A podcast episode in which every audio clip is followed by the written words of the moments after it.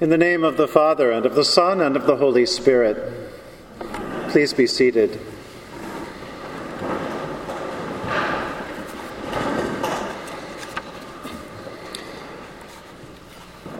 There's an old preacher's story about a man who goes to rent a summer home.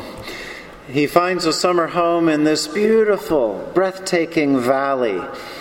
And from the first day of his time there, he, he checks out the view and he notices way, way across the valley, at just the right time of day, he can make out one other house.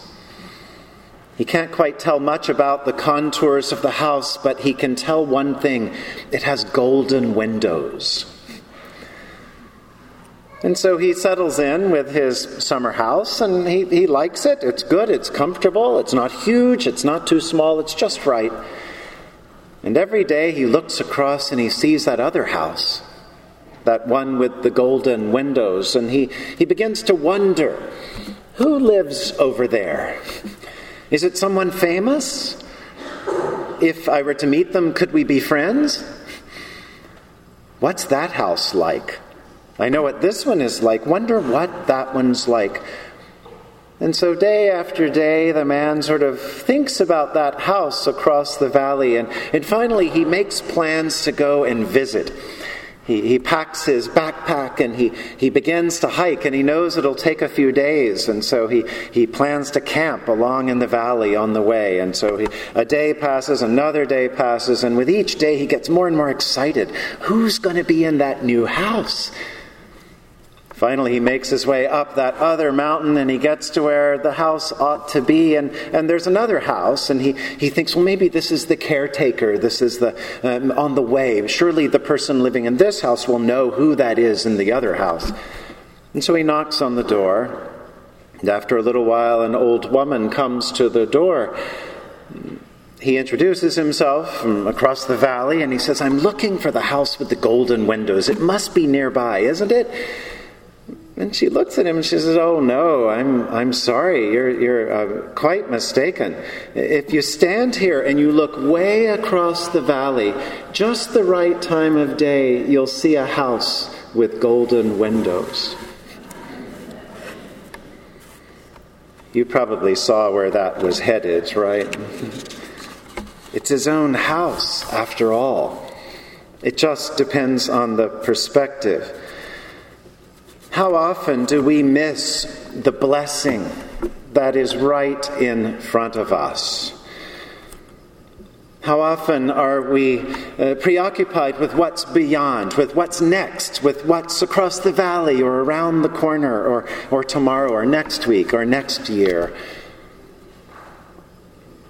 That first reading from Scripture, it's, it's one of my favorites. I'm from the South, and we, we talk about the Bible a lot, and sometimes we don't get the names right, but we say them a certain way. So I grew up saying Naaman. Who knows how it's really said? But I talk about Naaman, the military commander.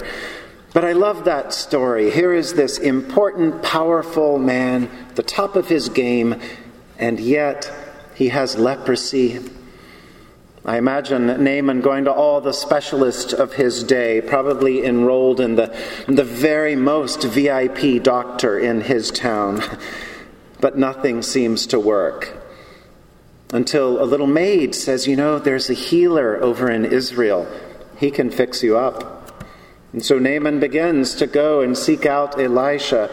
And he gets to Elisha's place, and Elisha sends a servant out to say, um, Elisha's busy with other things right now, but he says, Go and wash yourself in the Jordan River. You'll be good. Naaman is furious. Imagine he's spent all this time and gone all this way only to be told to go and simply wash in the local river. As Naaman says out loud, the rivers back home are better than this river. And so Naaman, in a huff, is ready to leave.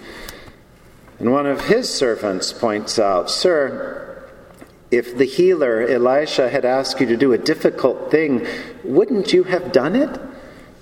And yet here he asks you to do a very simple thing. What do you stand to lose? And so Naaman goes to the river and he washes, and sure enough, he's made clean. The blessing comes from what is right in front of him, and yet he almost missed it. The source of healing was there all along. All Naaman had to do, all a lot of us have to do, is to put ourselves second.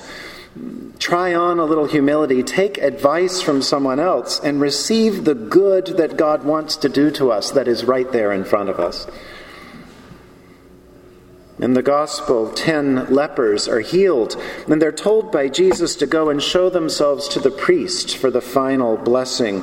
As most of us know, leprosy was not just a physical ailment, it, it, had, it had social implications. And so, even though one might be healed of the disease, one had to sort of get right with the community. And that's where the priest came in to sort of say a blessing and clear the person to live fully in the community. And so the ten lepers go and see the priest. Nine of them keep on going, they move on. Perhaps they're looking for the next thing uh, to fill them with happiness or satisfaction or safety. But that one healed leper, the Samaritan, Jesus makes a point here. It's the foreigner, it's the least likely, it's the outsider, the one who was so often made fun of and looked down upon and talked about that one returns to Jesus to say thank you, and probably to say more. He understands that Jesus is the source of all healing. He doesn't need to look further. All that he needs in life is right there with Jesus the Christ for truth, for peace, for love. It's right there in front of him. In both our primary scripture readings, we hear about people who find healing, but an enormous part of their healing has to do with what's right in front of them. Naaman in the first story, the leper in the second, and even that fellow in the story about the house with the golden windows. All they need is right where they are. Today we celebrate the love of Margie and Patsy. They've found in each other that sort of healing, wholeness, peace, and love, all centered and rooted in a life in Christ. Like golden windows, their affection and love radiates beyond. We all see it coming. We want to be close to it and absorb the warmth and the light and the love. And so thank you for that. Like cool waters, the River Jordan or elsewhere, that heal and renew, the current of their relationship offers safety and welcome and fun. As we celebrate uh, their courage and their faith, May God help us all to see the blessings that are right in front of us, the blessings in our midst, so that we can claim those blessings, hold on to them for dear life, and for the love of God, protect them at all costs. In the name of the Father, and of the Son, and of the Holy Spirit. Amen.